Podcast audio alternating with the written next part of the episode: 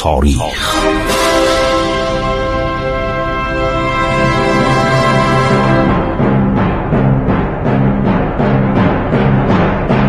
کاری از گروه جوان و اندیشه رادیو جوان.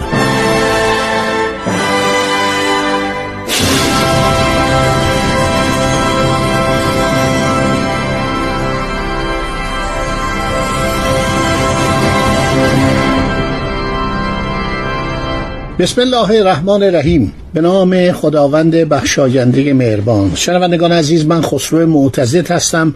در ادامه برنامه عبور از تاریخ داریم روزهای آخر جنگ های ایران و روم در زمان خسرو پرویز و امپراتور فوکاس که در یک کودتا کشته شد و بعد جانشین او هرکلیوس اگزارک یا فرمانروای کل کارتاژ.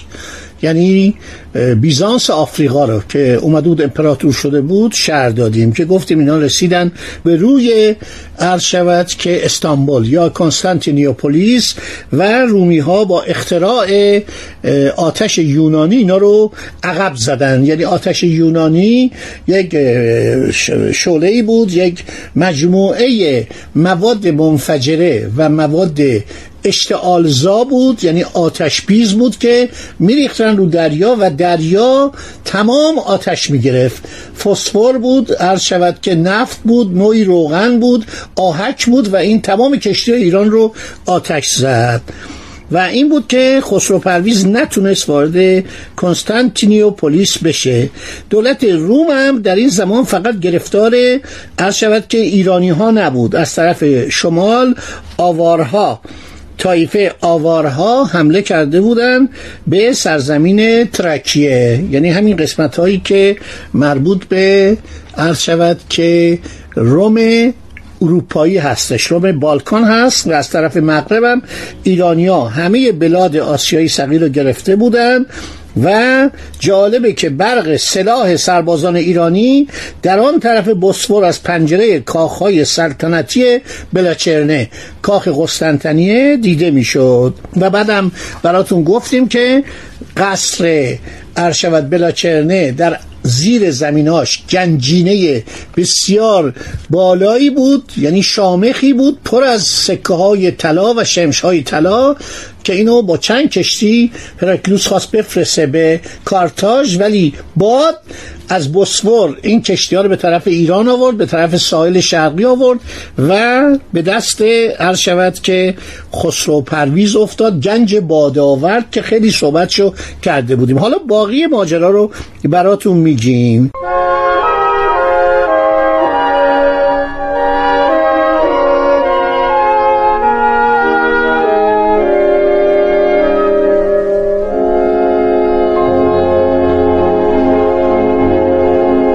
هراکلیوس یک دفعه تصمیم می‌گیره. اولا مردم دورش جمع میشن تمام کلیسا زنگ ها رو میفروشن.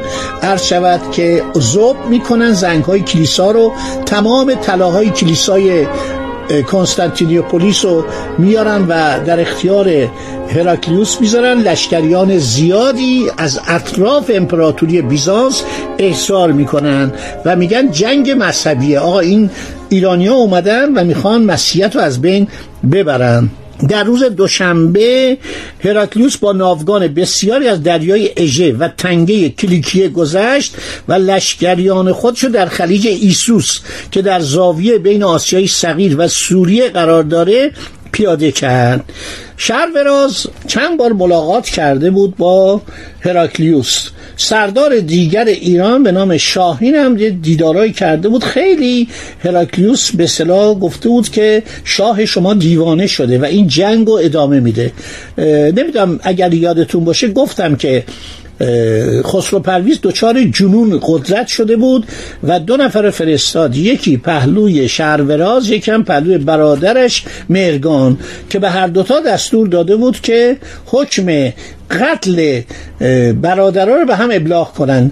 یعنی اون فرستادی که دستور محرمانه خسرو پرویز رو در یک اسایی قایم کرده بود اون رفت پلوی عرض شود قرار بود بره پلوی شهروراز فرخان برادر بزرگتر. یکی دیگه قرار بود بره پلوی مرگان یعنی خسرو پرویز در اون سوء تفاهمات خودش به نظرش رسیده بود که این دو نفر می‌خوان کودتا کنن و برگردن. خب سازمان پنهان پژو یعنی اطلاعات و ضد اطلاعات هم داشت و اینها گزارش داده بودن که شهروراز دعوت شده به کاخ بلاچرنه. یک نفر اومده شبانه از شهروراز دعوت کرده گفته که با امپراتور ملاقات کنید. امپراتور هم خیلی آدم می‌دونید که گفتم سیاسی بود. یعنی آدمی بود که هر کسی که می اومد پیامی می‌داد یه آدم مدبری بود سیاستمدار بود مینشست گوش می‌داد فرق می‌کرد با خسرو پرویز. بنابراین ملاقاتایی که کردن خیلی شهروراز درش اثر بخشید. گفت شما از همه جا بیخبرید. شما خطرهای عظیم در آوارهاست. اینا به سرزمین شما هم حمله می‌کنن. بیا با هم صلح کنیم و با هم کار کنیم. حتی موقعی که میشنوه یک قومی در مشرق به ایران حمله می‌کنن سفیری نزد خسرو پرویز میفرسته میگه من حاضرم سربازامو بفرستم که این اقوام وحشی رو از قسمت خراسان و نواحی شرقی ایران دور کنن. همش می‌خواست یک کاری کنه که جنگ ادامه پیدا نکنه جنگی که 24 سال ادامه پیدا کرد. شهروراز علا به این ملاقاتی که با هراکلیوس کرده بود مصمم بود با او بجنگه و از ایران دفاع کنه. اون نامه ها که رسید جالبه که جاسوسان و معمولین مرزی روم اون دو نفر فرستاده رو دستگیر کردن بردن پلو امپراتور. خب حالا امپراتور کجاست تو قسطنطنیه استانبول. شهروراز کجاست؟ آنوره عرض شود که خلیج. یعنی آنور تنگه بسفور به فاصله نیم ساعت. با دریا می‌شد با کشتی نیم ساعت یا چهل دقیقه رسید به اونور این دو نفر رو بازداشت می‌کنن بازجویی می‌کنن و نامه ها رو به دست میارن. و شهروراز در قصر خودش نشسته در کالسدون یک ژنرال لوگات رومی میاد و میگه من می‌خوام ارتشداران سالا رو ببینم. تعجب می‌کنن چون قرار نبود کسی از روم بیاد. دیگه ملاقات قطع شده بود ولی دیدارها صحبتها به جایی نرسیده بود. امپراتور مصمم بود با ایران صلح کنه شاهنشاه مصمم بود بجنگه و اصلا الان مورخین به این نتیجه رسیدن که قرار بود تمام اون نواحی برای همیشه به ایران تعلق بگیره مثل زمان هخامنشی. یعنی خسرو پرویز هر کسی ملاقات می‌کرد عرض شود که مورد توبیق قرار می‌داد مورد سرزنش. حتی شاهین سردار ایرانی که رفت و پیام صلح اراکلیوس رو برای ایران فرستاد برای شاه فرستاد شاه برکنارش کرد و مورد توبیق قرار داد مورد سرزنش قرار داد. این بود که این بیچاره دق کرد. یعنی شاهین پادوکسپان یک درجه خیلی بالای. پادوکسپان یعنی مثلا بالاتر از استاندار. و با درجه اسپه بودی. این به صلاح قصه می‌خوره و میمیره. جنازه رو میارن ایران. برای اینکه جنازه رو می آوردن در ایران میذاشتن در استودان. برای اینکه جنازه رو بیارن در طول راه ممکن بود جنازه پوسیده بشه. فاصله فکر کنید آسیای صغیر. اون آخرش یعنی غربی ترین نقطهش عرض شود که نزدیک استانبول تا شهر تیسفون. خیلی راه بود. بنابراین به مومیاییگران مصری مراجعه می‌کنن و اینها جنازه رو مومیایی می‌کنن. جنازه رو که به ایران میارن بیاعتنایی می‌کنه بیاحترامی می‌کنه نمی‌ذاره. مراسم رسمی برگزار بشه با پرچم با شیپور با دسته موزیک نظامی و این جنازه رو می‌برن در یک استودانی به یک وضع حقیرانه رها می‌کنن. تمام ارتشیا و نظامی ها ناراحت میشن. میگن این سردار 20 سال جنگیده سپهبد ارتش بوده شما چرا بی احترامی می‌کنید؟ خب قیصر با شهروراز ملاقات می‌کنه. به شهروراز میگه شاهنشاه شما دیوان است. اون سردار بیچاره که این بلا سرش اومد و شما هم که دستور داده شما برادرتون رو بکشین به شما یک فرمان محرمانه داده. به برادرتون دستور داده شما رو بکشین. تو رو خدا شما از این حمایت از خسرو پرویز دست بردارید این روایتی است که در تمام کتاب ها در کتاب های تاریخی مختلف آورده شده. بنابراین شهروراز مقدار سست میشه. اما در همین زمان وقتی میشنوه که هراکلیوس به آسیا لشکرکشی کرده و داره در سوریه پیاده میشه عرض کردم در خلیج ایسوس که در زاویه بین آسیای صغیر و سوریه بود شروراز همت به خرج میده غیرت به خرج میده با سپاهی جرار از فلسطین میره به طرف عرض شود که خلیج ایسوس. در فلسطین شهری به نام ماشتیا بوده. این قرارگاه ارتش ایران بوده. حتی در اونجا املاکی تقسیم کرده بودند نامه ها و دستخط ها و سنگ نقش هایی به دست اومده در ماشتیا. شهروراز وقتی می‌خواد در خلیج ایسوس با سپاه گران هراکلیوس تعدادشون هم خیلی زیاد شده بود. چون کشیشان از اون حمایت می‌کردن هراکلیوس خودشو به ارمنستان میرسونه. ارمنستان کجاست؟ در قسمت شمال باختری ایران. در نواحی کوهستانی آن ایالت بین شهروراز ارتشداران سالار که دلش هم سرده.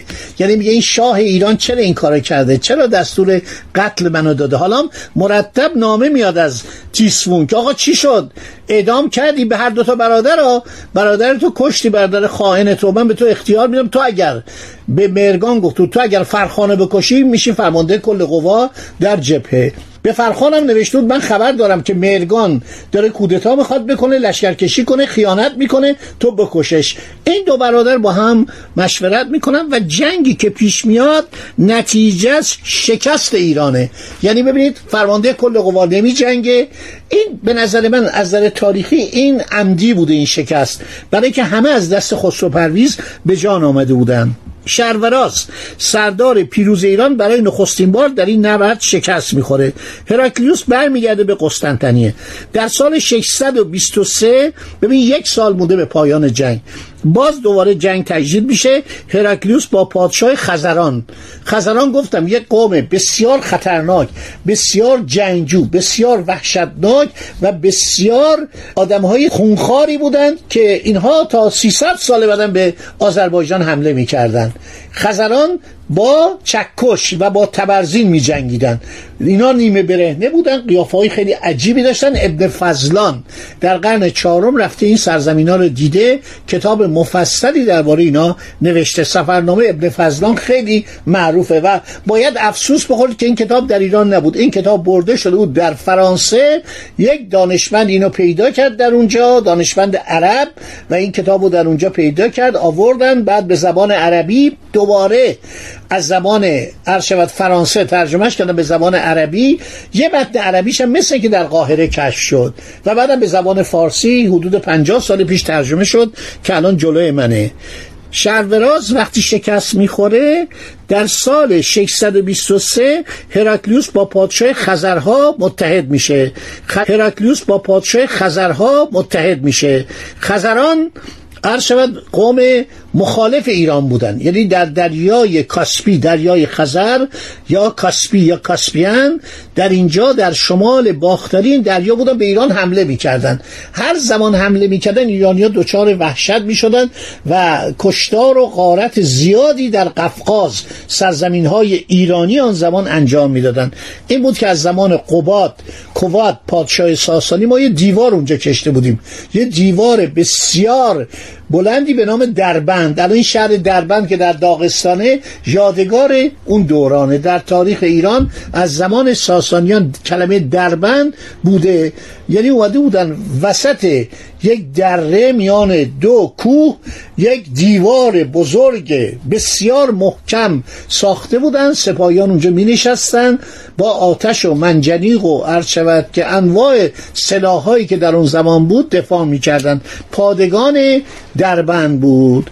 هرکلیوس از پادشاه خزران کمک می‌گیره و پادشاه خزران بهش وعده میده. میگه من دختر خودمو به زنی به تو میدم. اینا میان از طریق دریای سیاه با پنج هزار سپاهی به بندر ترابوزان و از آنجا به لازیکا میاد. یعنی هرکلیوس میاد. حالا خزران هم میگه ما به ایران حمله می‌کنیم. دوستان وقت من در اینجا پایان یافت. میبخشیدیم بحث طولانی شد. برای اینکه ما لازمه بدونیم چرا سلسله ساسانی سقوط کرد و علل نظامی و جنگیش هم داریم میگیم. خدا نگهدار شما. روز خوشی رو داشته باشید.